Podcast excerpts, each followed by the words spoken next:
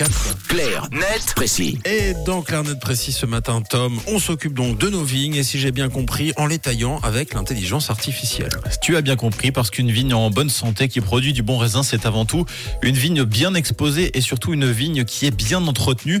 Et je sais que vous êtes sensible à cette problématique dans le 6-9, grands amateurs de vin que vous êtes. Alors Oui. souvent, la première taille de l'année, elle intervient durant les mois de janvier et février, en dehors des fortes gelées, avant l'apparition des feuilles et avant la montée de sève pour faire en sorte que la vigne soit productive plus longtemps. Mais le problème, c'est que si la taille est mal effectuée, ça peut péjorer la qualité de la production et favoriser l'apparition de maladies. On estime dans le monde que 20% des cèpes de vigne sont improductifs, en grande partie à cause d'une mauvaise taille. Et c'est là qu'intervient l'intelligence artificielle. Exactement, Camille. Une start-up baptisée 3D To Cut basée à Sierre est en train de mettre au point une technologie révolutionnaire dont le but est tout simplement d'assister, de guider le tailleur dans sa coupe. Alors concrètement, comment ça marche?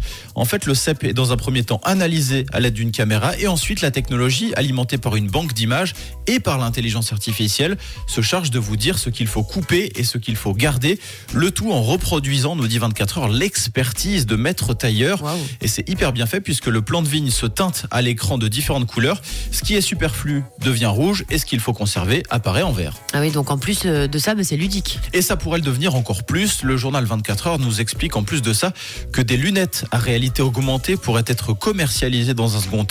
C'est-à-dire que le tailleur n'aurait même plus besoin de caméra. Il aurait directement l'image de ce qu'il a à couper projetée sur ses verres.